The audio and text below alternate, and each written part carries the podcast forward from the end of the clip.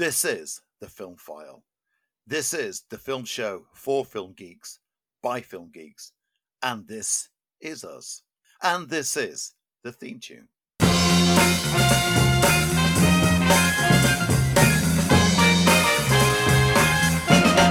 Hello and welcome back to the Film File. Welcome back not just to you, but welcome back to me and Andy.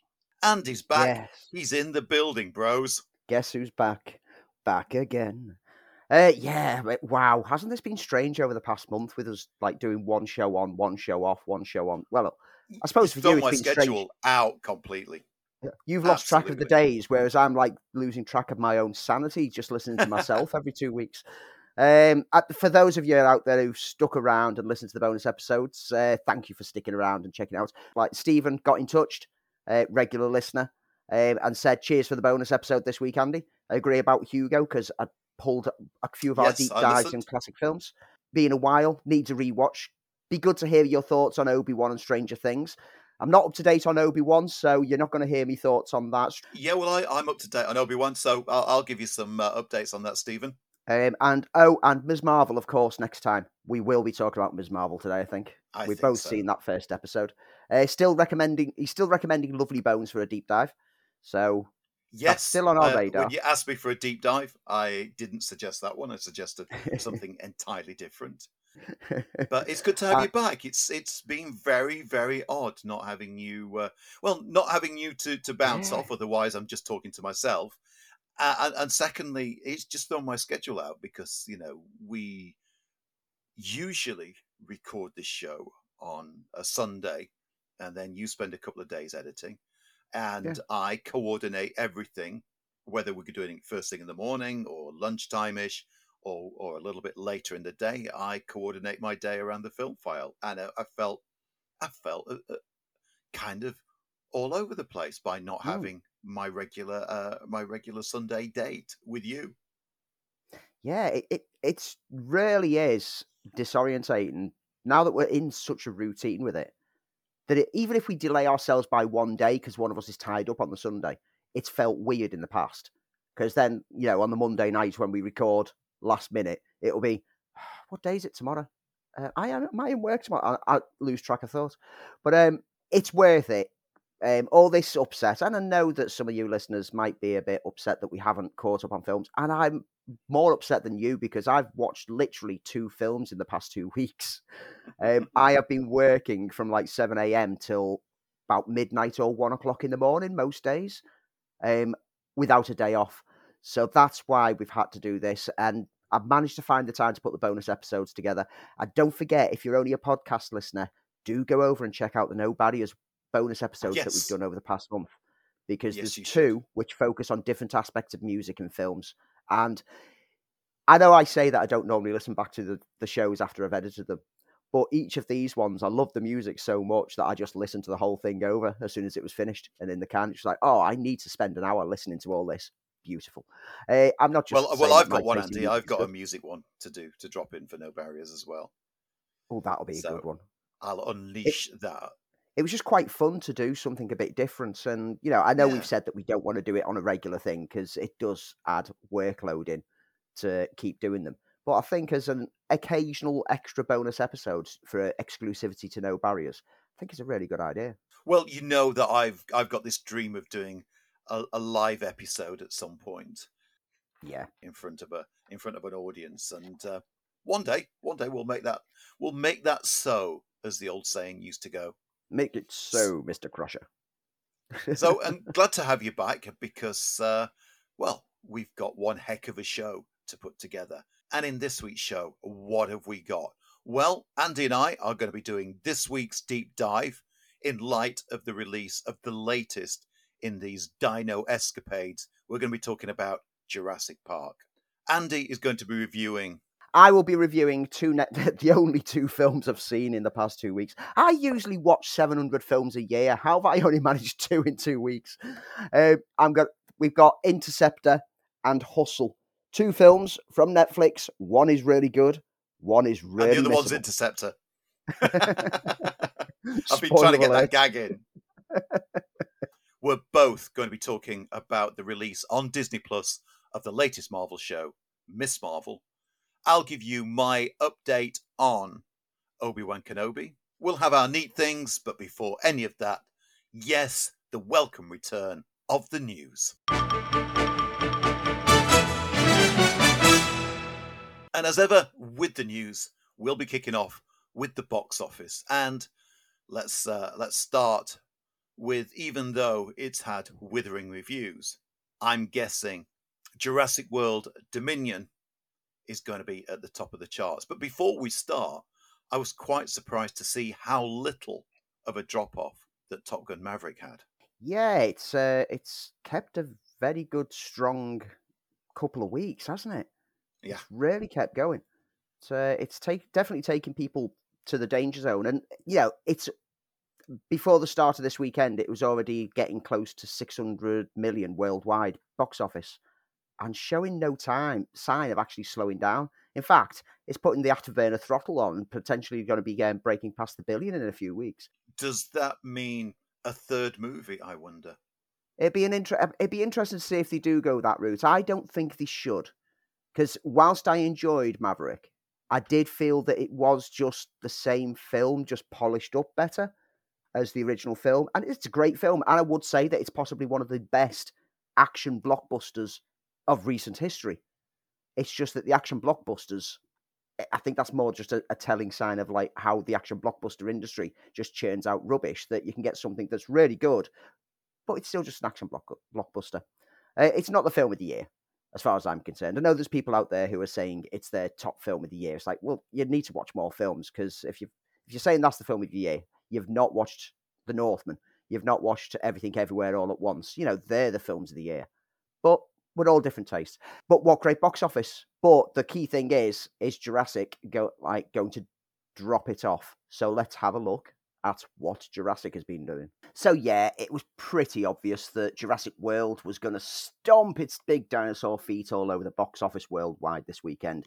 So let's start with the US, where it's taken 145 million in its opening weekend, knocking Top Gun Maverick down to second place with 51.9 million. Maverick is now up to 749 million worldwide, which is a pretty good number to be at when you're entering into your third week. Doctor Strange still hanging in there, taking another 5.2 million this weekend in the US. It's now taken a total of just under 400 million in the US and 931 million worldwide. The slowing down means it's going to struggle to cross that billion, but it's still possible with the way it's hanging in there. The bad guys still maintaining a position in the top five of the US with 2.5 million additional added to its total this weekend. It's now 230 million worldwide. That's a pretty good figure for a non franchise animated movie. And Bob's Burgers movie takes 2.5 million in the US this weekend, taking its total in the US to 27 million and worldwide to 29 million. Meanwhile, here in the UK, Jurassic World Dominion again takes the top spot, taking 12.1 million this weekend. Top Gun Maverick again knocked to second place, 5.6 million, taking its total in the UK to 50.1 million so far. Doctor Strange again in third place, 397,000 added to his total. 41.5 million pounds is taken so far in the UK over the six weeks. Everything Everywhere All at Once, hanging in at number four with 205,000 taken, taking its total to 4.5 million. And Sonic the Hedgehog 2, still collecting those rings and racing around in fifth place with 182,000, taking its UK total to 26.5 million. So that's the box office. Andy, give us the latest news. And let's start, shall we, with Warner Brothers and the shuffling that's been had uh, in the top upper echelons of, of uh, that particular organisation? Yeah, since the buyout and merger with Discovery, um, there's been a lot of things going on, a lot of rumours and a lot of speculation as to what the lay of the land is going to look like going forwards. Well, apparently, Michael DeLuca and Pamela Abdy have reached a deal to run Warner Brothers Pictures a new line, which means that they're stepping away from their role at MGM since that distributor merged with Amazon after the Amazon buyout. Um, Emma Watts is apparently said to be the favourite to take the helm for MGM. DeLuca and Abdy previously worked as part of the Warner's team way back in yeah, the early Line, part of this. Yeah. Uh, so it's based on the returning back to the folds that they exited to get better deals. They feel that they can come back. Toby Emmerich is exiting his role at Warner Brothers and New Line, but is reported to be Oh, retaining interesting. production deal. Yeah, it's um, it, it, it- past few years he's been. I'd, uh, I'd, I'd like want to say steering the ship of particularly the DC products, but it's more like crashing them heavily into an iceberg. Um, uh, which apparently his exit is because David Zaslav, who's the top brass at Discovery, he's not impressed with how all the franchises that they've got have been underperforming. I mean, even the Fantastic Beast franchise, it's dropping off and dropping off, and the most recent one didn't do much at all. So Zaslav apparently met with Disney's Bob Iger and Alan Horn for advice on how they handled things, and he now plans three lines within the Warner Brothers, Warner Pictures and New Line Studios. So there's Warner Brothers and New Line, there's DC, and then there's the animation studios, and all the projects will fall somewhere underneath them. Uh, there's still a lot more shuffling going on. Zaslav has apparently asked Joker director Todd Phillips to do more within the DC universe, not necessarily in like behind the camera, but maybe in a production, and not as some people have tried to report it as the Feige for DC, because Yeah. there's no one set in that role. But it's more that they've seen the success that Joker did with a low budget and a different take on things, and I think they want to get try and get that with hopefully with properties that work. We don't want them to do it with everything. We don't want the the standard feel. I think the DC products will benefit from have not necessarily sharing the same universe because I want Green Lantern to be fun. I want Batman to be dark and brooding. I want Superman to be a glimmer of hope. You know, I want them to have a different feel within DC because I don't think, even as a comics brand, they have that consistency between titles that Marvel tend to do. I, mean, we've we've heard the news that uh, Todd Phillips has been asked to create a Joker sequel. They've announced that this week. Everybody apparently is on board. We've we've seen a title. Yes, personally, I, d- I don't think there's there's there's room for a sequel, and I'll discuss why when you give us the title. Yeah, the title was revealed by Todd Phillips himself with a shot of the screenplay uh, cover, which is Joker Folie à Deux. Now, Okay, do you know what that means? I'm going to take a guess, and I think it's something to do with psychosis. It me it literally means folly of two, and what it refers to in the psychology industry. industry, it's like they churn people up for madness. Hey, it's an industry. Um, uh, it's it's basically the phrase that they use for a shared psychosis or shared delusional disorder. Now we know from our analysing of the first Joker film that you know I sit firmly on the side of everything that we saw was a fake reality from his point of view. And yeah, it, it, it's his delusional look at how his life went when none of it actually took place and this suggests a shared one, so uh, two people. So are we going to get like some Batman delusions going into there? You see, I I have a lot of love for Joker. I think it's it's a superb film. Did something very different. The problem I have with a sequel is at some point you have to you you're either going to go down the this taxi driver route that the, the, the movie is going down, or there is going to be at some point a cry from the audience to say, "Hey, bring in Batman, uh, bring in someone for the Joker to fight. If he's going to be a villain, uh, if he's going to be what he looks like he, he created this this chaos, then you need to to follow that. Who's going to be hunting down the Joker now? The good money, I'm thinking, is it's but it's not going to be Batman, and it's not going to be superhero esque. I'm just wondering, a is it necessary? Do we necessarily need a, a sequel? Uh, and of course, not seeing the script, not seeing any ideas yet. It, potentially we could be, but I, I'm just thinking, you know, I, I've had problems before with this DC world that Batman's created. You know, uh, there can't be elaborate villains because it's so grounded. And I think there's middle ground for the kind of work that the Batman was, uh, you know, the the the, the noirish, sevenish look, and a middle ground between that and Tim Burton. Quite closely Batman Begins yeah. was nearly that, but then went even you know further down into this French Connection sort of thing. So I I've I've got some reservations about it. Of course, I, I wait and I, I hope I'm proved wrong, but that is my initial reservation. It's one of those films that I don't think we need to have a second film like yourself. Yeah.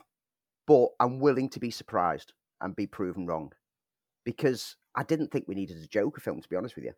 Yeah, yeah, I think we were both in the same, uh, yeah, the same uh, agree, agreement on that one.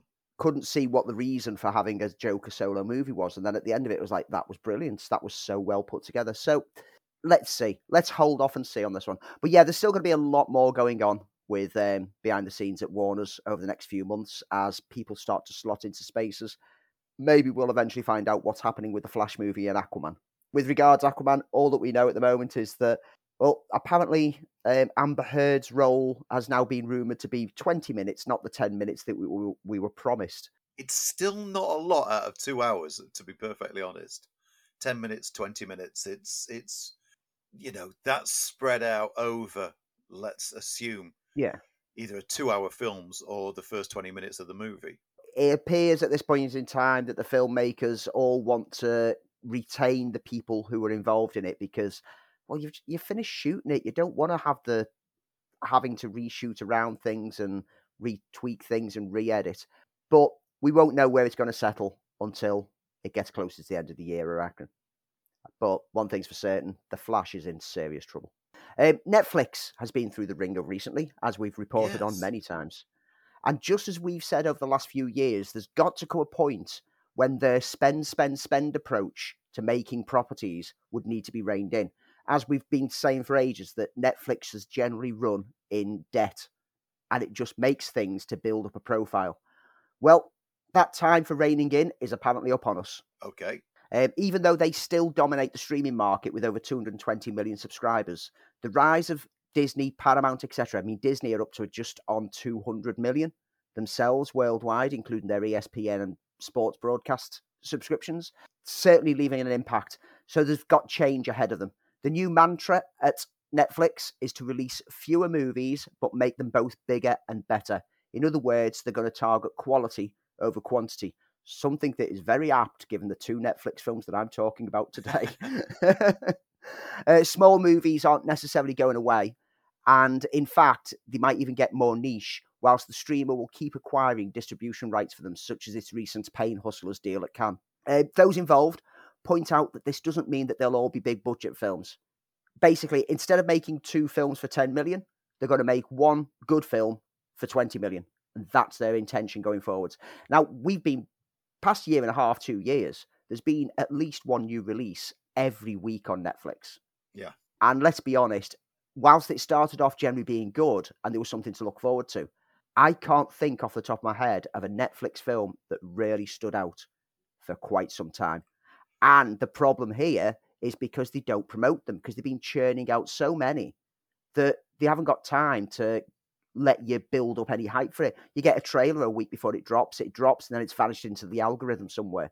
Less product might actually benefit making people realize how much is on the service. Because you go on, you could go on week from week and not even realize anything news there because the algorithm hasn't popped anything new into your feed because yeah. they're not promoting them. And so you stop your subscription because you generally have to dig to find the good stuff. Yes, I mean, I I had time on my hands yesterday, and I was looking for something to watch, and I went straight to Netflix as I usually do, and I thought, well, there's there's nothing new.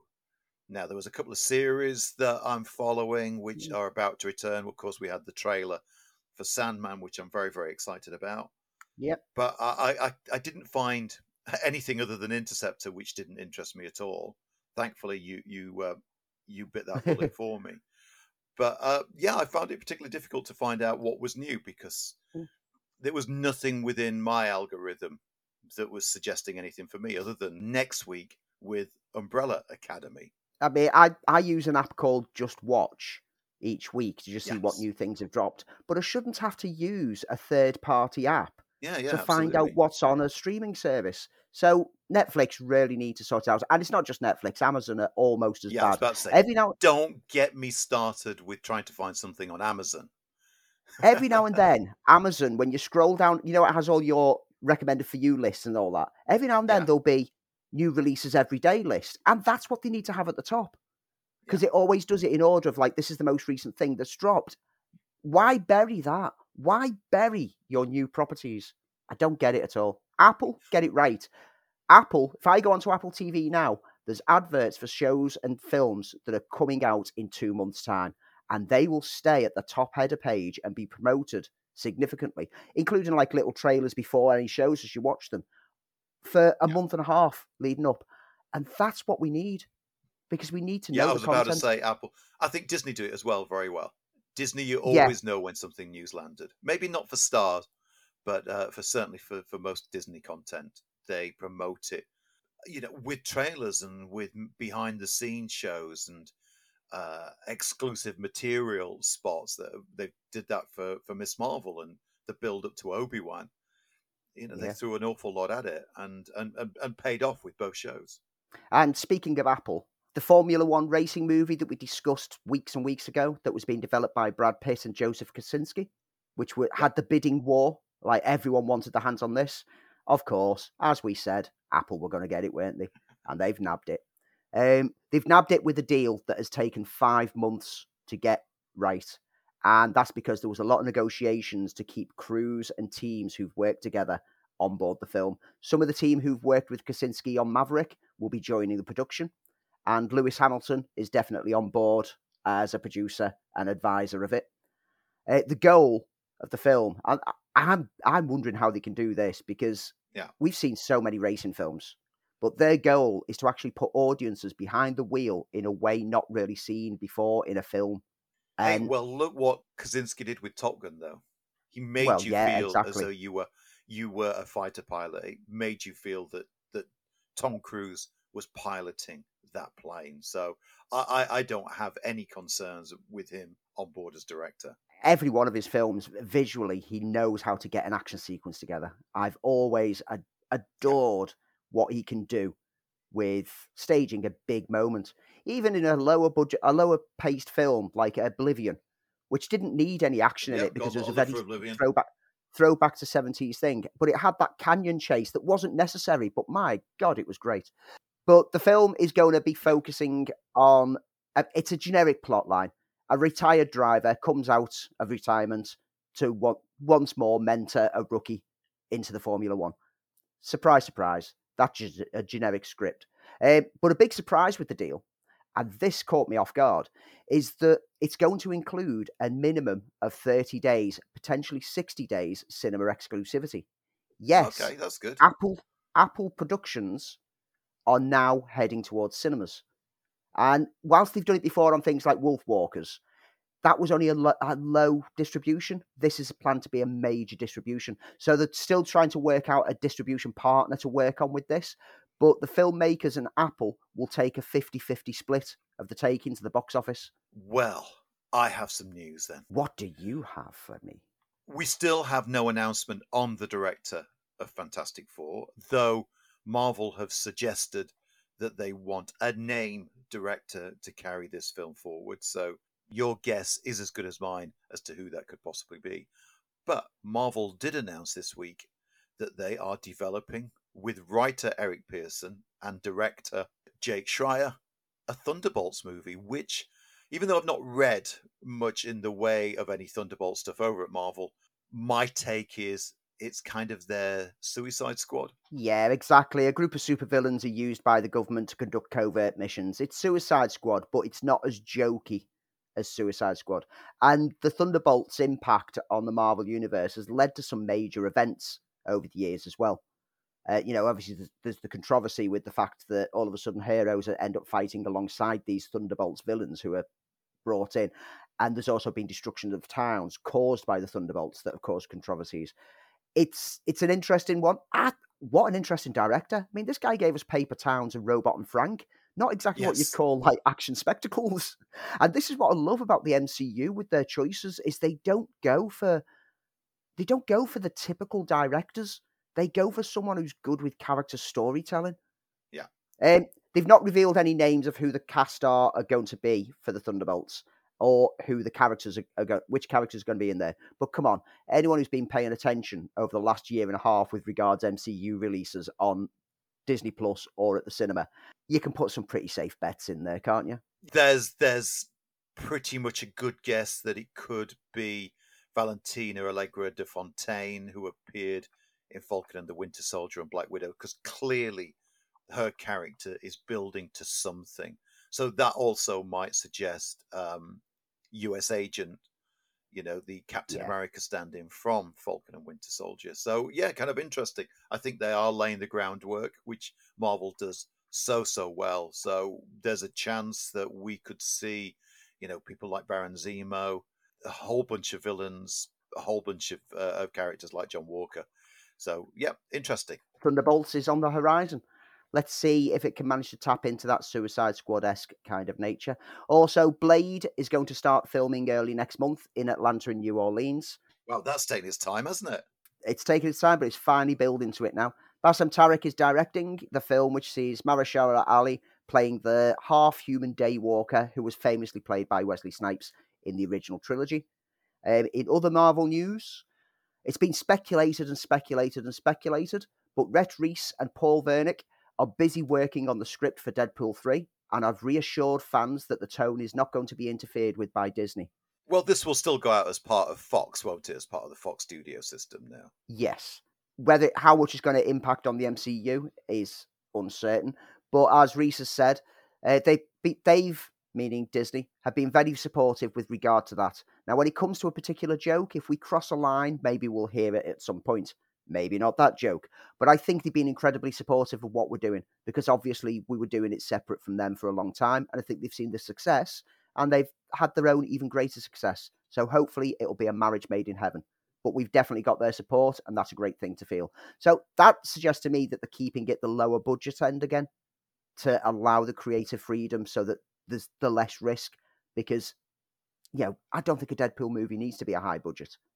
It should No. feel reined in, but wild at the same time. And I, I, I've loved the fact that, you know, in the first film, it made reference to the fact that it was low budget, that he couldn't get all the extra X Men in there Yeah. and that's what you need from like the humor of Deadpool. He needs to be aware of all the un- like all the failings of the cinema side of it because he's breaking that fourth wall. So I'm I'm optimistic that we're just going to see it, stick to formula, and just have fun.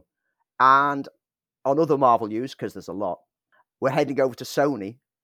Have you seen um, how Sony, desperate to get some more money back after the clear failures of uh, Morbius, have revealed plans to release an extended No Way Home in September, aka the More Fun Stuff edition. I mean, that that's clearly Yeah. a title that was scrawled in crayon by a six year old. Uh, also, have you heard this this story doing the rounds about a Morbius two? Uh, more Oh. what's it called? More Mobin. Oh man, Sony are have fallen completely for the internet like prank because it's it was an internet meme for everyone to try to pretend that they loved Morbius and wanted more Morbius. And so, what did Sony do? They released the film again in the US, and it bombed. They spent a fortune re-releasing a film that bombed. I didn't know they'd actually re-released it. I know they were talking about it. I didn't know it'd come out again. Whoever came up with that idea at Sony is probably losing their job pretty quickly because if you can't pick up on people already. if you can't pick up on the fact that people on Twitter should never be believed, and most of them spout nonsense and love to play pranks, then you really shouldn't be touching the social media sites. Uh, yeah, th- it's speculated into a rumor that Morbius 2 has gone into production, but I don't think it has. Uh, surely someone at Sony's got to wake up and smell the coffee and go, no, clearly people don't want this film. But you never know. They've made worse mistakes. Back to No Way Home, the more fun stuff version. Uh, how much extra is going to be added hasn't been revealed. But knowing past cash grab attempts like this, I would not be shocked if it's just 30 seconds.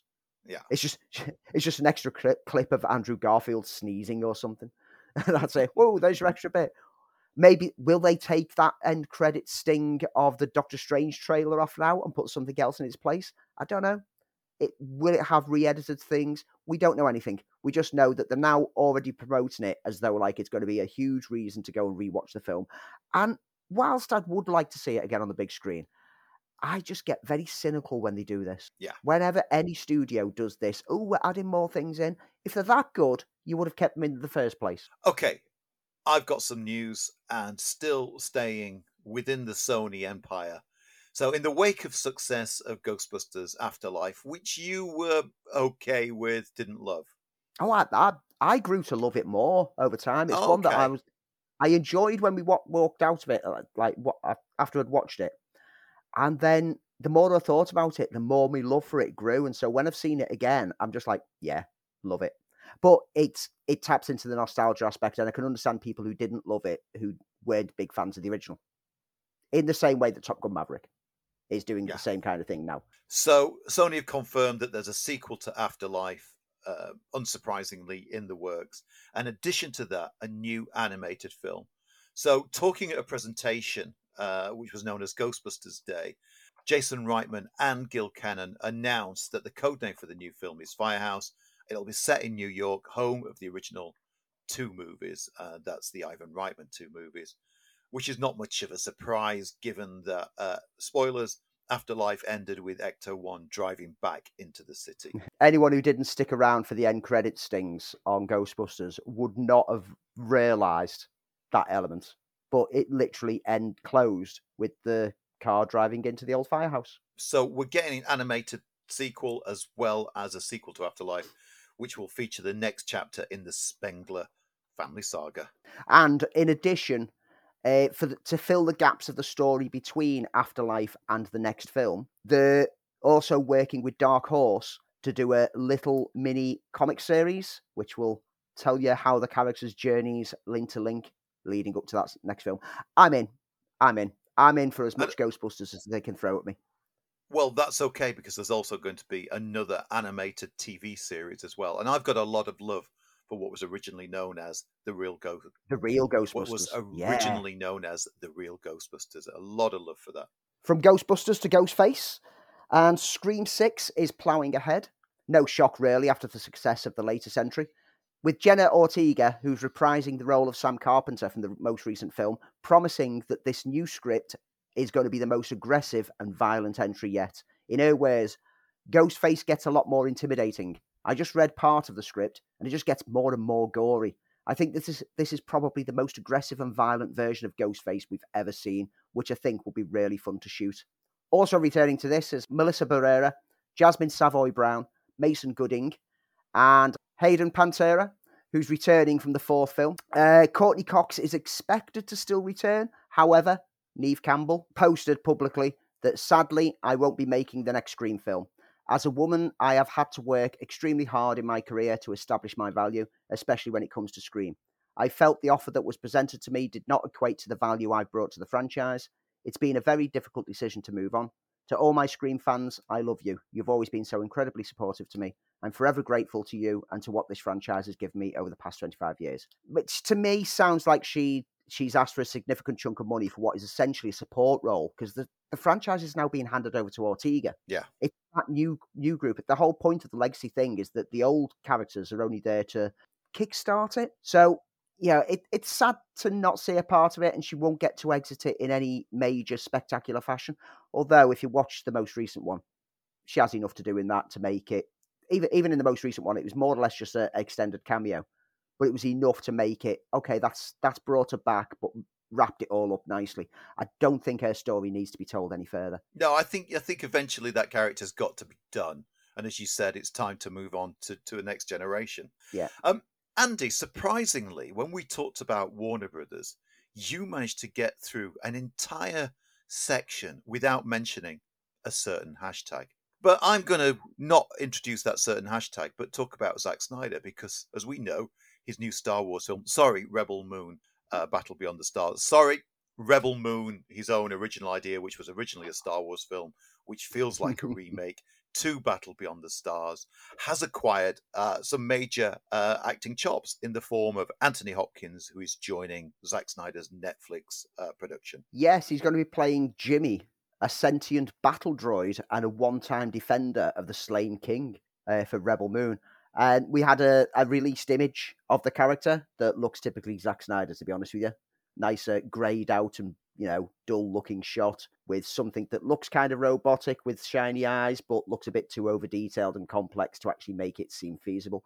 I don't want to lose hope here. I, I want to have some fun with this film. I don't want to fall into this trap of thinking, what has Zack done again? Yeah, but Andy, uh, you know, to bring you back onto it, you had a lot of fun with uh, Army of the Dead in a way that I I initially did, and then it fell apart. And then you rewatched it. huge gaping holes in it. Yeah, that's that's the thing. Is you made So the I'm, mistake. I, of watching I've got to be honest. time. I am I'm looking forward to this one. only ever watch any Zack Snyder films once because if you watch them twice, then you notice the errors. Um, Adam McKay has revealed that he's he's got another film in the pipeline, which is going to be a satire. Funnily enough, Okay, it's I'd not like nothing satire nothing less from Adam McKay. It'll be very similar in tone to Don't Look Up, but it's going to target the financial institutions. Um, in his own words, if the last movie, Don't Look Up, was about the outcome of what's broken about us, that we're staring at the collapse of the livable climate, this one is more about the actual arterial blocks in our hearts, what's causing it, which is, of course, big, dirty money. And it's a comedy as well, blended with drama, but overall, I'll call it a comedy. I'm always there for an Adam McKay film. Yeah, me too. Me A load of people were like turn the nose up at Don't Look Up, saying it was too on the nose. But you know what?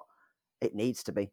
And I loved Yeah. every moment of it. I've watched it three times now. We've had over the last week some major uh, uh, trailer drops. Uh, just very quickly, we had the last trailer drop for Jordan Peele's new. Is it horror? Is it sci-fi? Is it both? Uh, for Nope. Nope. So you're not seeing that one? Nope. Nope.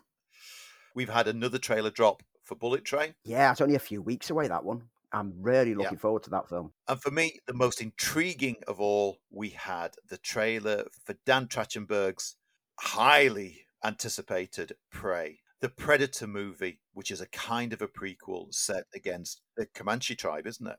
And that Yeah. looked fantastic. Really, really giddy with anticipation for that one. Yeah, I mean, th- this is the one that they've been saying that there's not a lot of dialogue in it. It's it's going to be, you know, it's relying on quiet tension. So really excited, really excited. Uh, amongst all those was also Rob Zombie's uh, The Munsters, which even from the trailer, oh well, which was a kind of a take on the uh, opening titles of the original uh, Munster series, that Sheri Moon Zombie, even in a 30 second clip, can't act. oh, she's terrible.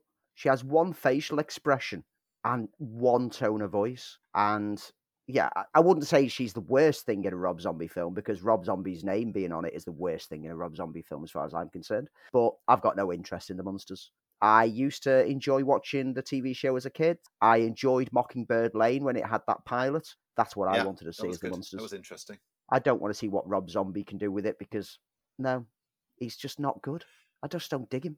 I don't get the I've, fascination. I've only ever walked out of a couple of movies, and one of them was a Rob Zombie movie. There you Which, go. which one was it? Devil's Rejects. Devil's Rejects.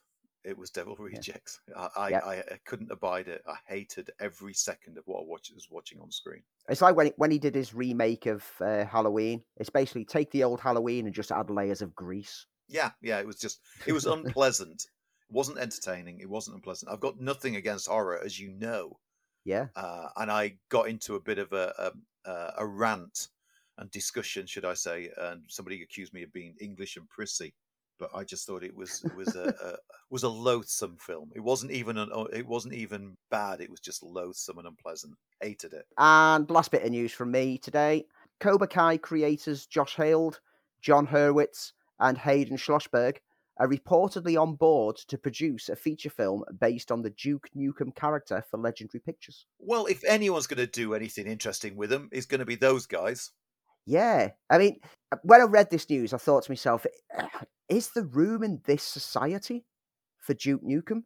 I mean, we're, we're talking about a character that was inspired by the excesses of 80s action heroes, is misogynistic through and through. The games were known for the carnage, cheesy humour, and very, very crass nature. And uh, bear in mind, this was a shooting game that you spent most of your time in strip clubs throwing dollars at strippers. I couldn't work out whether or not this is a good idea in this day and age. But then I started to think about it and went, but maybe that's the whole point. yeah, Maybe I, I the whole see where this point is to have fun with it. Uh, we know that a few years ago, previously, um, John Cena was attached to play Duke Nukem, and I can definitely see that. And I would love it if he would if he'd happily come back. Although it might be a little too close to his peacemaker character, because again, you've got like a mindless, gruntish, um, sometimes misogynistic character who we've seen grow into something something else over the Peacemaker series. But he would have been perfectly cast if this film had gone into production about eight years ago when it was originally getting touted around. Let's see what those Cobra Kai guys can do with it, because if anyone can tap into nostalgia and make it work for a modern audience, they seem to be the people. Yeah, I can see, I can see something. I, I won't say what, but I could see it a, a way this could go. Yeah, and that is this week's the news.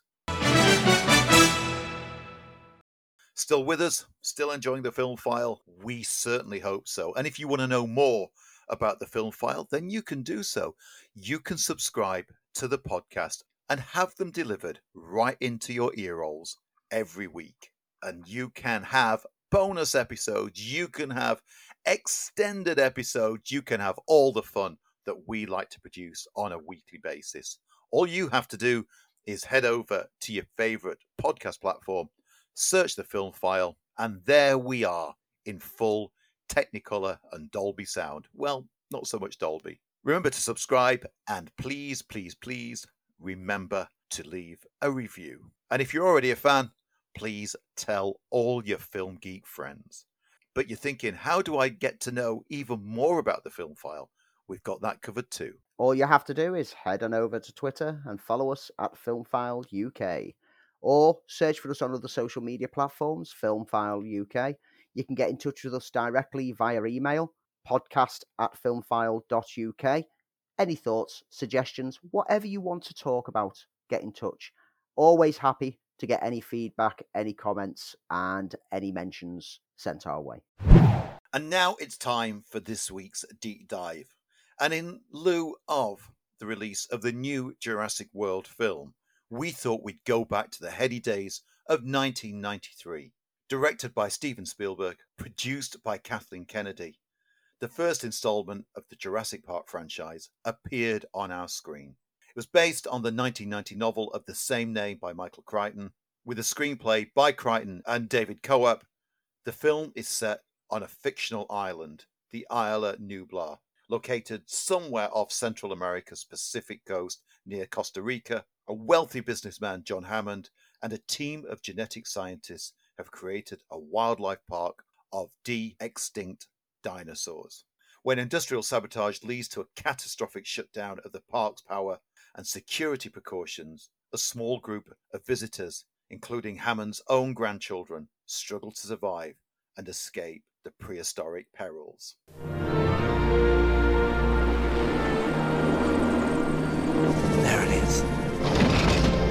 Welcome to Jurassic Park. We've made living biological attractions so astounding that they'll capture the imagination of the entire planet. The most phenomenal discovery of our time. How'd you do this? Becomes the greatest adventure of all time. Can I touch it? Sure. Universal Pictures presents. You feel that? Hold on to your butts a Steven Spielberg film. Fences are failing all over the park. Yeah, that's nice. Gotta go. An adventure. Look out! No! I can't get Jurassic Park back online. 65 million years in the making. Jurassic Park. I, a bit like you, Andy, can't believe that this came out in 1993. I remember discussions and chats with film friends and film geeks as the film was about to land, with the idea that this could be a game changer. And boy, yeah. were we right, because this film not only changed special effects and especially CGI special effects, but also opened up the realms of well, it was one of those films where you could sa- actually say that when you saw it for the first time, you were left with your jaw wide open because what you were seeing on screen was the unbelievable made believable. And to some extent, I think that's what the problem is with the uh, more recent films because nothing will ever take away that feeling of when you saw dinosaurs so wonderfully realized as the character saw them on the big screen, and it made it feel real. The best out of all the films, including Steven Spielberg's own sequel, this has every right to be called a classic. Yeah, I remember when this came out, and on the run up to it coming out, when the publicity was everywhere, and it was one of those films that I thought, oh, this is going to be really popular, and I want to be cool and not just like like a popular thing. And I was like, oh, I'm going to be cynically like, yeah, I'm not bothered with this film. So when I went to watch it, I was like, you're dragging me along to see Jurassic Park. Oh, who wants to see dinosaurs on screen?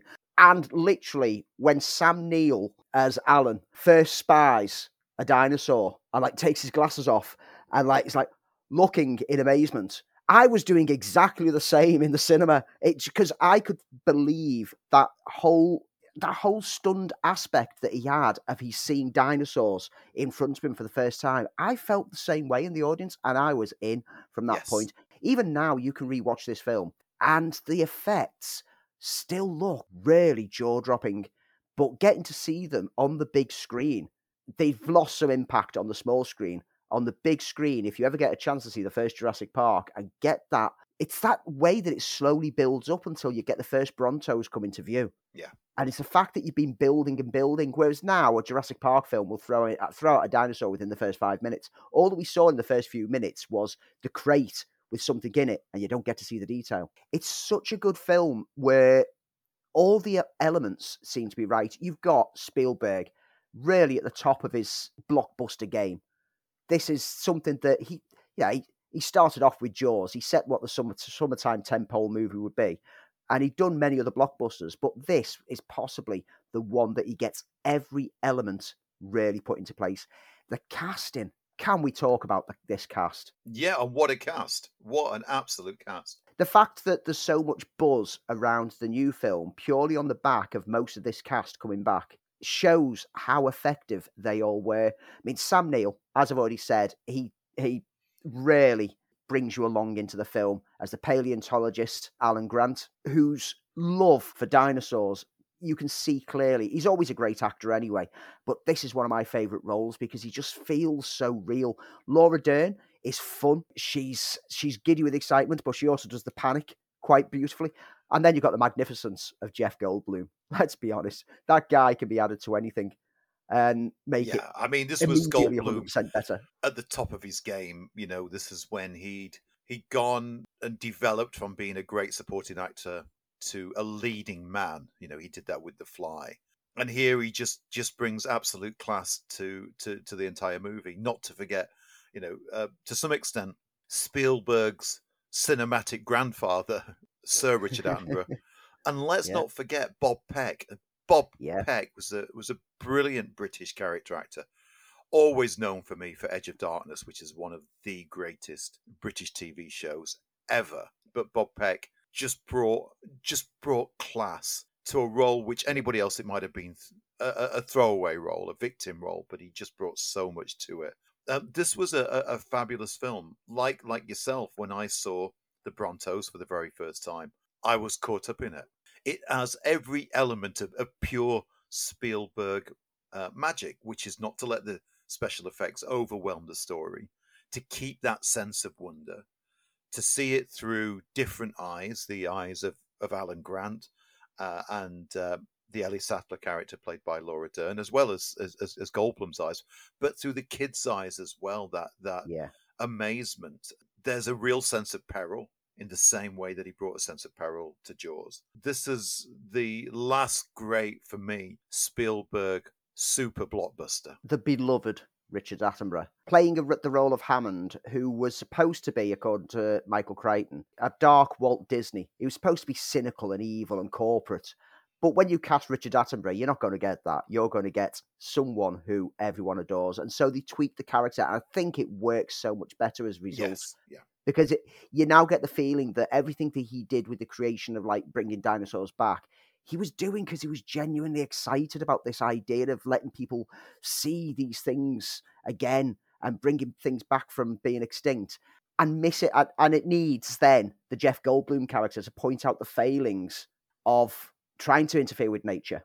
And it works so so well as a, a- as it goes. The kids the child actors uh, Joseph Mazzello and Ariana Richards. Normally, kids in any film, especially especially an action film, they grate on you. And we spend a lot of time with these. And there's many set pieces that relies purely on their acting talents.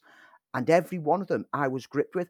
The T Rex attacking them in the Jeep scene is you know a mixture of mostly practical effects with some some CGI tinkering around the edges. And it's just beautifully, beautifully paced. And every threat that they get, you feel that Ariana Richards in particular is genuinely scared. I'm wondering whether Spielberg actually terrorized her on set in order to get this result because uh, she she genuinely convinces she doesn't feel like one of those fake child actors who can just do one kind of scream. She goes through every range of emotions. Everything makes it great. You've got the minor actors. When Samuel L. Jackson is a minor actor in your film, then you know that everyone else is really important. And Wayne Knight is brilliant as Dennis Nedry. We we'd seen him on TV and things like Third Rock from the Sun, but in this, yeah, he, he just has that little. He adds some humour to it, whilst also being a a scheming, devious, manipulative backstabber. I absolutely can go back and rewatch Jurassic Park over and over again. And it's not just for the effects, and the effects are fantastic, but it is, like you say, it's the fact that Spielberg focused on the story and the characters and then added the effects in around it. Absolutely. As I said, this film was a game changer. Uh, CGI was still kind of in its infancy, but the clever combination of what you could do at the time with CGI and Stan Winston's practical effects, that's what gave this film a sense of realism. Now, this film started out as a as a book by Michael Crichton. Uh, when the novel was published, four studios put in bids for the film rights, including Warner's for Tim Burton, Columbia Pictures uh, with Richard Donner in mind, 20th Century Fox for Joe Dante, but Universal Studios eventually acquired them for Steven Spielberg. And Steven Spielberg said he wanted to do a land based version of his own film Jaws, but he also cited Godzilla King of the Monsters. That's the 1956 version that he grew up watching. And, and, and Spielberg himself described Godzilla as the most masterful of all dinosaur movies because it made him and viewers believe that it was really happening. Crichton turned in a draft of the script, but it was David Koepp who took out some of the uh, more violent aspects and uh, a lot of the novel's exposition and made sort of numerous changes to the character and I have to be honest, having read the book, I think the film is one of those rare occasions when the film is better than the book. Yeah, I can't quite take to Crichton, the writer. I can't take to his novels. I've tried so many times, but I just, I, I don't know. There's something about them that just doesn't work for me. And yeah, when I'd read on the run up to um, Jurassic Park coming out this was getting made. I hadn't read Jurassic Park at that point in time, but I knew that it had similarities to Westworld. And I just thought he can only make one story. And let's be honest, he can. But what a story it was when it translated to film. It, this is a perfect example of how you take a source material, get rid of all the things that don't work, and make it solid for the film side of it. The film series continued after the first one because, of course, it did. It's a huge success. You want to make a franchise. And so we got Spielberg back for the second one. And the second film gets a lot of flack. Loads of people will dismiss it and say it's rubbish. I don't think it is. I just think it's lazy. It still has some shining moments of Spielberg brilliance, but it just feels like repetition for repetition's sake. I think three quarters of it are a pretty good film. I think that the ill-advised last act with the T-Rex turning up in the US, yeah, you could see that that Spielberg was desperate to do a Godzilla movie. Yeah. But it made absolutely no sense whatsoever. Uh, and there were elements that had always been hinted at for a sequel, which have still to this day have never been explored. Yeah, it's lazy. There's there's some great elements. Of course, there's the sequence in the overturned RV, which is hanging above the crevice, which is just brilliant filmmaking but it, yeah. it it liked and again which each of the films have done likes that sense of that first impression that you will always get from Jurassic Park. I, have got more love than some for the Joe Johnston uh, Jurassic Park three. I thought that was a clever way, and I think if you'd have uh, had Spielberg directing that one, it would have been a, a much much stronger film. Well, not that, that Joe Johnston couldn't direct a, a good movie. Hey, I'm looking at you, Rocketeer and Captain America for both yep. being great movies. But it felt muted. and it felt like we were running out of ideas. Even though it was great to see Sam Neill back for that for that movie, but I, I think it's underrated. Then, of course, we get the the current trilogy, and I think that's where, Mm. for us, the problem started, and it became the first one was very much let's replicate exactly what happened in the first Jurassic Park. Yeah, it tapped into the nostalgia with occasional like, oh, here's the helmet camera th- like torch thing from the first film. Oh, here's a jeep from the first film, and it rely it seemed to rely on that to make you go, oh, it's the original Jurassic Park bit. Oh, I like that. I must like this by result. And it, it's misguided in its approach and understanding of how the characters worked in the original film because we, we in the original film we had the accountant tax guy uh, character who ends up getting disposed of when he tries to hide in a toilet. And that was a moment that you kind of like laugh at someone's death because he was a creepy, na- like a horrible kind of character. And everyone hates like accountants and bankers. Accountants, So, yes, you know. let's be honest. so Sorry it, for any it, wor- accountants are listening. it worked on that basis. So what did they do to try to replicate that in Jurassic World? They had the nanny. They had the one who was looking after the kids, who was only doing her job. And not only does she get dispatched, but she gets dispatched in a way that is just like uh, picked up, thrown into the air, grabbed by one, eaten by another. And she's like, you've made this ridiculous. And that's the way this plays out as well. You get the feeling that they, they're expecting that to be an audience like, oh, she's gone. she was horrible. She wasn't. She was a nanny looking after the kids. I mean, that should have been a horrific moment, but it was played for laughs. And it's Yeah. things like that that made me realize that it's this was just making a film to try to tap into nostalgia and replicate success of previous films. And the effects don't look as good as they did in the 90s because it relies too not. heavily on CGI. And CGI, sadly, does age pretty rapidly. And then we had Fallen Kingdom, directed by the ever usually resourceful J.A. Bayona, who delivered some fantastic visuals, some some really, really stunning shots. Unfortunately, marred by a, a sub-level script, a script Yeah. that didn't know where it was going or what it wanted to do, became increasingly sillier as the the film went on, and had very much zero tension throughout of it even though it did give an intriguing coda, which the new film Jurassic World Dominion has picked up on. But again, this has this has had some shocking reviews. Even though it's going to do very well at the box office initially, even though I, I suggest it's going to have a, a poor second week, I think we've come to the end, really, of the Jurassic Park movies Yeah. because nothing I you're delivers right. like that very first Spielberg movie. Yep. I think you're right. Fallen Kingdom lost me after the opening section. You know, where with the island and they're trying to get the dinosaurs off the island to save them because the volcano is going to erupt. And then you have all the stampeding dinosaurs going off the cliff edge and falling into the water and dying. And then once all the humans get off the island, they look back and one lone brontosaurus like coming through the clouds of smoke going, and you're supposed to feel, oh no, that poor bron. We've, I've just seen 400 dinosaurs die. You're not getting me to feel sympathy for this one that's left. It's not going to work. And it lost it from that point onwards. The whole film fell apart. I've not really got any interest in watching this one. And No, no, neither have I. I feel that I need to watch it, but I don't want to watch it. And I might, if I get, if, if I have no time, if I have some spare time, and I feel like uh, I might as well kick kick back for two hours, I'll pop in and review it for one of the later shows. But if you're out- out there expecting us to review Dominion, neither of us are really that bothered. And you're talk- and I'm talking as a guy who watches every Sky original. yes. That's how dedicated I am to watching films.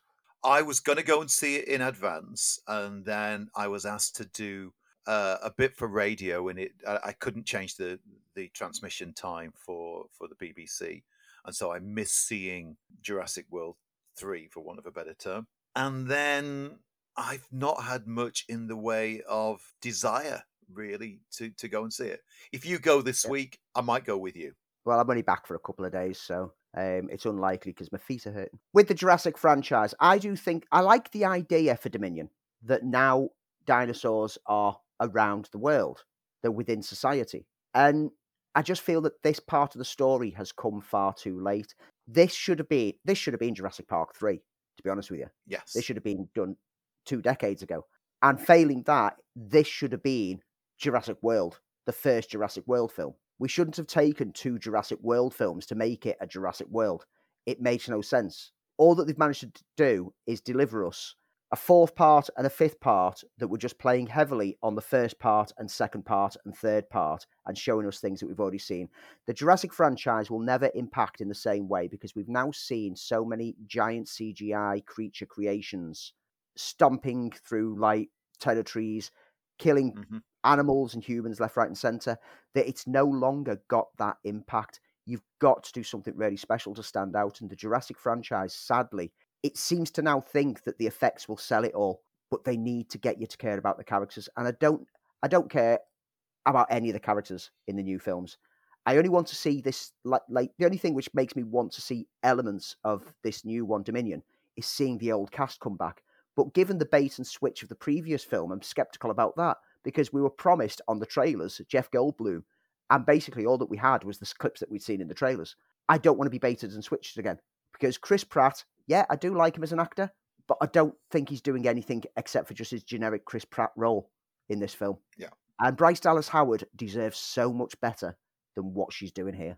Is this the end for Jurassic Park, World, whatever? Probably not, because, you know, you can't keep a good dinosaur down. But if you really want to go back and see where it all started, go back and watch Jurassic Park. See it with fresh eyes. See it in all its glory, because it is a- an absolutely classic film. If you've not enjoyed anything that's come afterwards, then highly suggested that Spielberg's Jurassic Park can still instill a sense of wonder. Andy, where can we find it if we do want to watch it? Now TV or Sky Movies subscribers, you can watch the Jurassic Park series on there. Watch the first three, stop there. Everyone else, go out and buy the Blu-ray box set, particularly the Blu-ray box set which only has Jurassic Parks 1, 2 and 3. Don't waste your money on the others. And we'll be back again sometime soon with another deep dive. Okay, and now it's time for both of us to try and review things with the limited amount of films or TV series that we've watched. Andy, you're going to go first by talking about two movies that have crept upon you on Netflix this week. And these two films basically showcase the highs and the lows of Netflix. So we'll start with the high, and that is, and you don't hear this very often from me, Adam Sandler absolutely selling a role in a film called Hustle. Do You love this game. I mean, love it with your whole heart. Because if you don't, let's not even bother. Let's not open that door. They're just going to slam it right in our face. I love this game. I live this game. And there's a thousand other guys waiting in the wings who are obsessed with this game. Obsession's going to be talent every time. You got all the talent in the world, but are you obsessed? Is it all you ever think about? Let's face it, it's you against you out there. When you walk on that court, you have to think, I am the best guy out there. I don't care if LeBron's playing. So let me ask you again Do you love this game? Yes. Is there a newborn kitten purring in here right now? I couldn't hear you. Do you want to be in the NBA? Yes! Well, let's make that happen. Never back down. Now, in Hustle, Adam Sandler plays Stanley Sugarman, a scout for the Philadelphia 76ers, who is weary of his work and the long stints away from his family. Missing his daughter's birthday year on year has clearly been hard on him. And when he discovers the street talent Bo, played by Juancho Hernangómez, he sets about ensuring the world gets to see this young Spaniard's talent. But he's met with conflict from the new owner of the 76ers, Vincent, at every turn. Risking financial ruin, Stanley does all he can to make a star of this hidden talent in a generic but wonderfully acted sports drama. Yes, you can predict every beat of this film, but the difference is how well Hustle is presented. And what's impressive in particular in this, how much of the cast are actual basketball stars, yet all seem to deliver much stronger acting talent than we actually would expect. Some of them are playing themselves, they're playing variations of themselves, some are playing fictional characters. Juancho Hernangómez, for example, in the secondary role as Bo is absolutely, absolutely captivating. And as the relationship between Bo and Sugarman starts to develop and grow over the film, you genuinely believe and you genuinely care for both of them. You want him to succeed. You know he will, because, hey, this is an American movie about a sports rags to riches story. Of course, he's going to succeed in the end. But you still worry that maybe he won't. The bond between Sandler and Hernangómez is what the film hangs around, and it's a solid bond. And it moves you to emotional moments. I came close to tears, didn't quite cry, but it's, also got a level of humour in there. Sandler throwing out a few wisecracks and quips, thankfully restrained and keeping to the acting talents. This is what I am loving about Adam Sandler. This is this is a completely different Adam Sandler than 15, 20 years ago when he was churning out droll comedy after droll comedy. Now, I'm genuinely getting to a stage where if Adam Sandler's name is attached to something, I'm interested. Thoroughly recommend Hustle. It's on Netflix right now. It's probably buried in the algorithm and you've probably not seen it. So go searching for it and treat yourself to this wonderful sports drama. Even if you have no love of basketball, I have no love of any sport. This is a solid film about characters and drama with some light touches and some great basketball moments on the court, which made me actually want to start watching basketball. Oh, and we've said it time and time uh, before that this is what Adam Sandler can do when you when you put him in a straight man role. That's when he is his most impressive. So I, am not surprised. I, am not, not, surprised that you've enjoyed it as much as you did, but I'm, I'm not surprised how good a performance that we know Sandler is very, very capable of, of, of turning out when mm. he takes a more serious run at things. However, your next choice, I've already sort of spoiled, didn't really land for you, despite the fact that it's produced by Chris Hemsworth. I, uh, it's disappointingly produced by Chris Hemsworth. Chris, if you're listening, stick to acting because Interceptor is not something to put your name to. Navy runs the boat. Army handles the missiles. Captain Collins reporting, sir. Everyone wants to be anywhere but here. We're the only interceptor platform protecting from a nuclear missile attack. We have a situation. Unauthorized missile removal. What the hell's going on up there? You up for this? Don't worry about me, sir. Interceptor, what is your status? Seven terrorists seized our vessel, and they tried to take the command center. I have contained or killed everyone else on this vessel. And we control 16 nuclear missiles. I need to disable your command center, so I will be getting into that room. You want this room? Come and get it. So, Interceptor stars Elsa Pataky as Captain J.J. Collins, who, following the conclusion of a high profile sexual misconduct case by one of her superiors, experienced hazing and bullying from her peers. Yes, this is an action film with a Me Too movement message behind it. She's reassigned to a remote platform in the Pacific, one of two bases that are used as interceptor sites in case of Russian nuclear launch. When the other base, Fort Greely, is captured and reports leak out that a Russian depot has been raided, Collins she may be the country's only hope when the station is invaded by a team led by Alex Kessel, a fellow American, but one with a different approach to patriotism. From the offset, this film feels cheap, and it looks cheap. It's got stilted lines of dialogue that feel under rehearsed and monotone in delivery. Elsa Pataky lacks any range, and this is a problem when trying to portray a character who's had a troubled recent history. The attempts to add in a Me Too element of sexual misconduct and harassment within the military falls sadly flat and feels unnecessary as a result when it should be something that would give it something different to make it stand out from other generic action films because this is a generic film. Any attempt by Elsa to show any trauma or sorrow just ends up making her look uncomfortable. The whole film wants to come across as die hard on a rig, and the overall feel is one of you know, the late night sci fi budget movies, the ones that are generally lower budget, but usually have their tongue firmly planted in their cheek. I'm thinking Sharknado. I'm thinking any of those generic action films that you know what to expect at 10 o'clock on sci fi. But sadly, this one's trying to take itself too seriously. And the camera work is lazy. The plot is absolutely generic. Every trope ever from an action film is dumped within. A couple of particular examples that elicited unintentional chuckles from me for how utterly droll they were, where a bulk door is being cut through by a, a torch. And one of them says, How long will you take to cut through that door? 60 minutes. And Q, you see another torch has just started cutting through. Make that 30 minutes. And it's just like, oh, please, we've seen this done before. And then, my favourite of all, if this was real, the Pentagon would have called by now. Q, red phone on the wall, starts ringing at that moment. It's that kind of lazy screenwriting where everything is just set up for something to happen and it just doesn't feel like it flows. Interceptor is simply a bad film that maybe you could have fun with after a few drinks while sat around mocking it with some buddies. But sadly, as someone who doesn't drink alcohol, there's nothing to diminish the cheap, lazy, and trite attempts on display for me.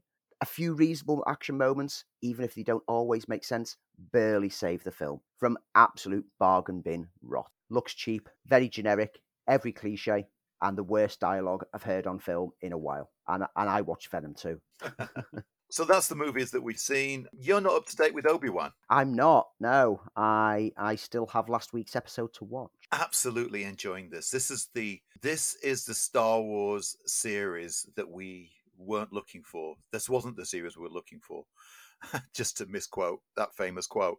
But it's it's um it's been an absolute joy. I'm loving where they're taking the character. I'm constantly surprised. I hope there's going to be another series, and I, I, I kind of think there will be. But uh, as we said when we talked about episode one, it's it's it's great to see Ewan McGregor do something different with the role and and yeah. take us in a direction that we didn't yep. know it could go in, and it's been delightfully dark. The, the, the only downside of it has been some of the horrible comments over the internet about uh, one particular actor amongst the amongst the cast, which has been racially motivated. And you know, how can you be a real fan of something and then you know decry it because of gender norms or or, or, or race baiting? It, it's horrible. Oh, it's... it's... horrible. It's a shame that this series has, has has been doored by those pathetic people who think every character in every series that they ever watch should be white it's a character that if it had been played by a white male, no, none of those toxic community would have had any issues that could have been played in exactly the same manner, the exact same level of acting ability, and they'd be fine.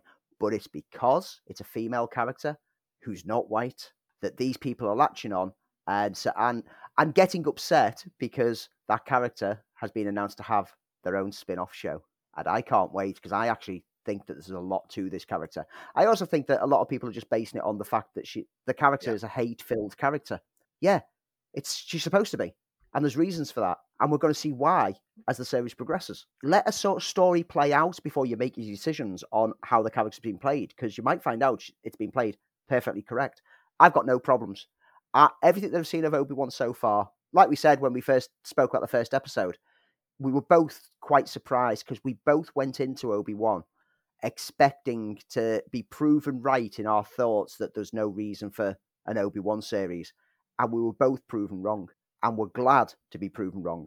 So, yeah, I'm going to be catching up over this next couple of days while I've actually got you know Wi-Fi, because uh, that's something that doesn't exactly exactly exist in Premier Inn. but yeah, I'm looking forward to catching up on it, and really, really looking forward to seeing how this last few episodes will play out. Uh, and I'm disappointed to say that the same thing applies to the new uh, Disney Plus Marvel series, Ms. Marvel, which has received praise from reviewers, universally praised by reviewers and fans, but has been blasted by some for its diversity, calling it too woke, cringy, and again, racially motivated uh, uh comments because the new Disney Plus series follows Kamala Khan, a 16 year old Muslim girl, a Pakistani American girl with superpowers.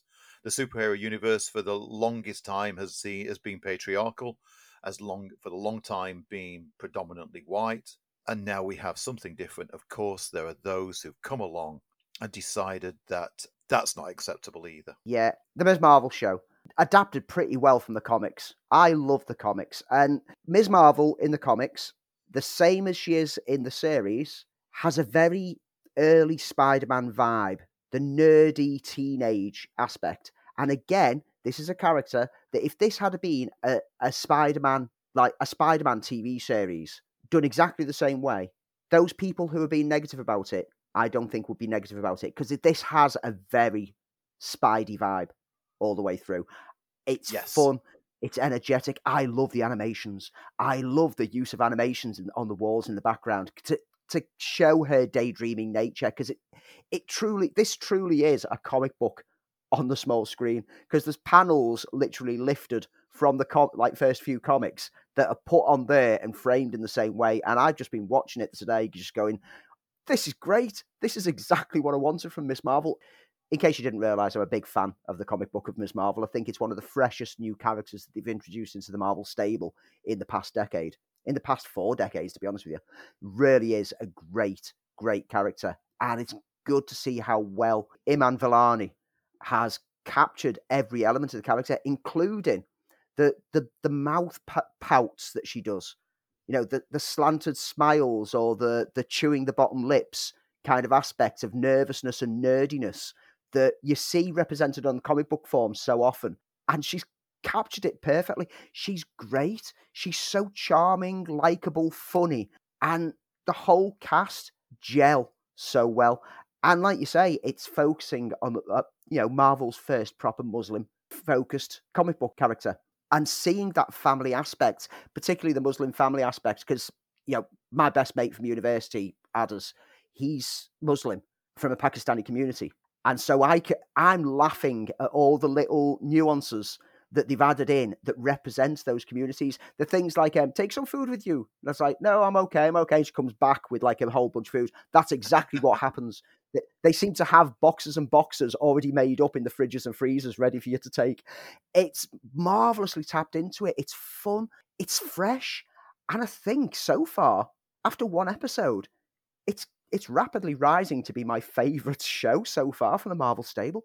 I mean, this was directed by Adil and Bilal, who previously directed the much more action based comedy Bad Boys for Life, which I know you hated. But Yeah. their versatility as directors is has been great in this. They go from uh, pathos to those, as you said, those lovely animated drawings, and where the words match the type of scribbles and doodles that, that Mm. a, an average teenage girl would make. And it adds that kind of whimsy to a, a coming of age vibe uh, at what this show's about. I, I think the lead is fantastic. Um, she's incredibly relatable. Uh, as an, uh, uh, an Avengers fan, the relationship she has with her parents, the idea that she's on a, a journey with her best friend Bruno, it's all very believable. I, I had a good time with it. I, for the first time though, with a Marvel show, I thought, you know what, this isn't aimed at me. Moon Knight was aimed at me this isn't aimed at me. This is aimed at a very, very specific target market. I thought it did it wonderfully. I thought it captured the best elements of the comics without having to go into the the strands of the origin that were done in done in the comic. I thought I loved the energy. It had a, a- an almost a Pixar uh, seeing red kind of of uh, vibe to it. I just thought for the first time, I am not the market for this one that's not to damn it at all to take anything away from it. Everything I enjoyed Mm. about it, I, I did enjoy about it. I think that you said the the performances were great, the style's great. I just think for once it's not aimed at me. I'm okay with that. It doesn't Yeah. have to be. It doesn't have to be dark and gritty. It doesn't have to feature characters that I've grown up with. This is fantastic that that it's it's appealing to to to viewers in a world that don't get to see themselves represented on screen, especially as superheroes, whether that's somebody from the uh, Pakistani background or a Muslim background or a 15 year old, 16 year old girl background. I thought it touched upon all those things superbly. But for me, it's not aimed at me, and I'm absolutely absolutely okay with that. I'm just, that is not a negative. Yeah, I mean, I, I can get that. I mean, it was for me because, like I said, I'm a huge fan of the comic. I latched onto the comic for the fact that it seemed very Spidey in feel, but I grew to love the characters themselves within it within the first two issues. So I've been waiting for this representation a while. Yes, they've changed the origin of her powers, no longer in Inhuman, like where the powers come from Terrigen Mists, but it's kept the character. And I love the way that they seem to be bringing the Eternals technology being the the the start offs for a lot of different abilities now. They're tapping into that ancient lore of like cosmic powers aspect for this phase of Marvel. And it's going to grow, it's going to build. If you've not checked out Ms. Marvel because you're one of these weird people who's just going, oh, it's aimed at teenage girls, give it a shot. Genuinely, thoroughly recommend giving it a shot because at the end of the day, Spider Man is aimed at teenage boys and you still enjoy that. So why not check it out? In our next show, we'll be talking about the boys. I'll let Andy catch up with that so we can discuss it together. But otherwise, what's out this week, Andy? What are we looking forward to? I know Umbrella Academy is back for series three on Netflix. Anything else? I can't believe we've got to this point already, but Lightyear lands at cinemas this weekend. Is it this weekend? Oh my goodness. This weekend comes out on the 17th. And at the wow. same time, good luck to you. Leo Grande offers a completely different film for those people who don't want Pixar animations and want something a bit more low key. On Now TV and Sky, if you've missed it last year, Last Night in Soho lands this week. We also get another one of Bruce Willis's final film outputs, White Elephant. That's going to be a Sky original, surely. And if and definitely if you didn't catch this when it had its limited run at the cinema, The Electrical Life of Louis Wain also lands on Now TV and Sky. So Now TV and Sky seem to be absolutely smashing it this week. Over on Netflix, Joseph Kosinski, we just talked about him earlier on, uh, brings us his latest mind-bending film with uh, Miles Teller and Jurnee Smollett called Spiderhead. And there's been a lot of buzz around this, and Chris Hemsworth is in there. Hey, Chris, stick to acting, don't produce. uh, so let's see what it has. I mean, the story comes from uh, the short story Escape from Spiderhead by Deadpool and Six Underground duo Rhett Reese and Paul Wernick. So there's a lot of good names in this, offering some good potential for something good. For those who missed it when it was out during lockdown for its limited run, The Craft Legacy, worth yeah, watching. we saw it. Yeah, worth watching. Kind of just falls apart a bit when it doesn't go deep enough into some of the themes that it wanted to explore.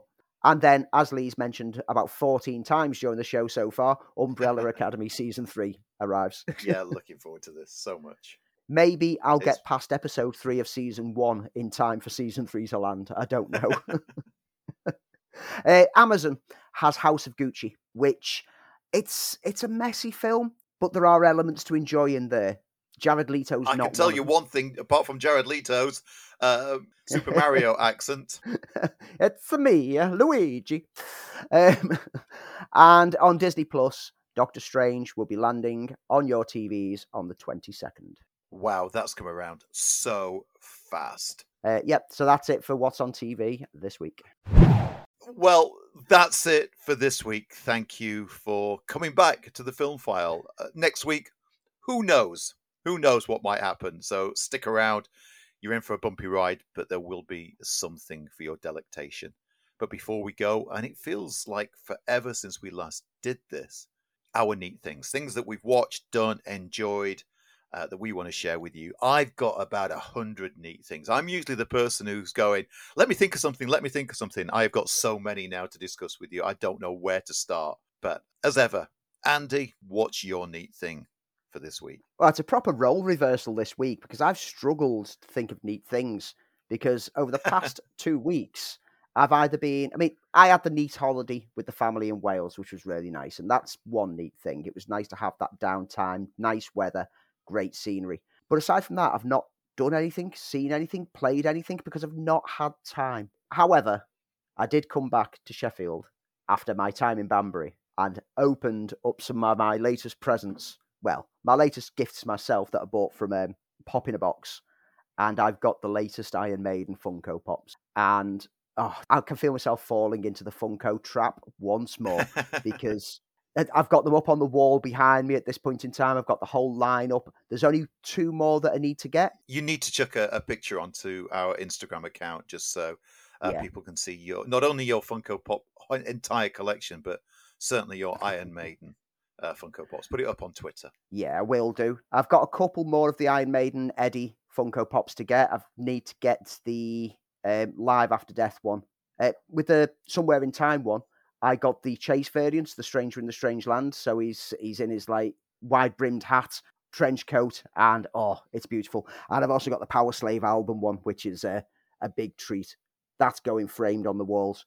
And yes, for those people who will get upset at this, I know I've got a Chase edition, but it's out the box, and that's my neat thing. My neat thing is not only Funko Pops, but it's appreciating the fact that they are 3D molded figures, and I don't just want to look at the box. I want to look at the actual figure, and they're on my wall on proud display, and I love them. And I'm going to be spending a fortune on Funko Pops this year again, and this is it. I'm down that rabbit hole, and I'm staying down there. I I'm not into the whole Funko Pop rabbit hole, but I do like them, and I have a tendency to pick up the the rock star ones. And I showed you before the the show started recording an Eddie Van Halen one and a Steven Tyler one. I've got a couple of Alice Cooper ones as well. The one I do want is the Kiss Destroyer box set, which is a bit like Ooh. your uh, uh, Iron Maiden one. You know, it's with the with the sleeve to the album in the background and, and the Funko Pops. I, I, think they're they're great. I uh, I'd like the Def Leppard ones because I, that that just amuses my it just amuses me that my former bosses have been Funko Pops.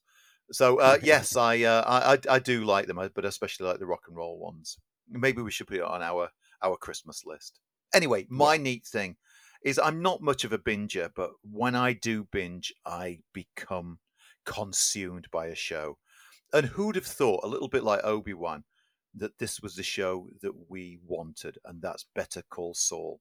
As an offshoot of Breaking Bad, following the misadventures of Saul Goodman or ex con artist Jimmy McGill, who turns from small time con into small time attorney and goes through a series of trials and tragedies before transforming into Saul Goodman, who is not only morally challenged, uh, but is a, a criminal lawyer. It's been a fantastic series.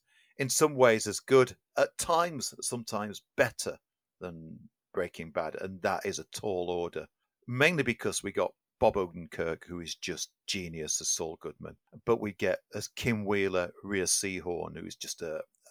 I've never been so worried for somebody's life in in my entire TV watching history. Uh, the great Jonathan Banks as Mike, uh, Tony Dalton, Michael Manetto. It's been a brilliant, brilliant series, and we're halfway through on Netflix right now the sixth season and left with one of the most awesome cliffhangers before the series resumes later this month. It's it's been brilliant. I'm, I was absolutely aghast. I, I wanted to fly to the states, go to the studio, and demand that they show me the next episode. It was it was that good. It's been a brilliant series, and as I said at the get go, who'd have thought that uh, an offshoot of Breaking Bad would be this good? And in its own right, this has just been marvelous. So my neat thing, and if you've not caught any of the Better Call Sauls, go back to Netflix, start from the beginning, and trust me, just trust me. And that, folks, yeah. is it for this week. We'll be back with another film file. Your guess is as good as mine. Maybe next week, maybe in two weeks. There will be something for you to enjoy. Andy, when are you going back down to Banbury? So I'm only back for the next three days and then I'll travel back down. And then I'll be coming back after five days uh, for uh, almost two weeks off. I was supposed to be coming back for just one week off, but because my day that I was due to go back coincides with the British Grand Prix, and that's not far from Banbury, there's no accommodation because everywhere's booked up. So I'm having to have an extended holiday. What a shame. well, it's good to have you back, Andy. Now that the cinema's opened, we will hopefully be able to find time to record at some point because I'll be on I'll be on to normal working hours now. So I'm hoping that we will do a normal weekly show going forwards. But we will be doing some bonus episodes every now and then because I did enjoy putting those ones together, and you're going to enjoy putting your music one together because we both yeah, love music. So keep a lookout. They may just go out as radio exclusives to replace the normal shows every now and then. Who knows? You can find us as a podcast. You can find us on No Barriers Radio. This is the Film File. We will see you soon. And remember, God creates dinosaurs, God destroys dinosaurs. God creates man, man destroys God, man creates dinosaurs.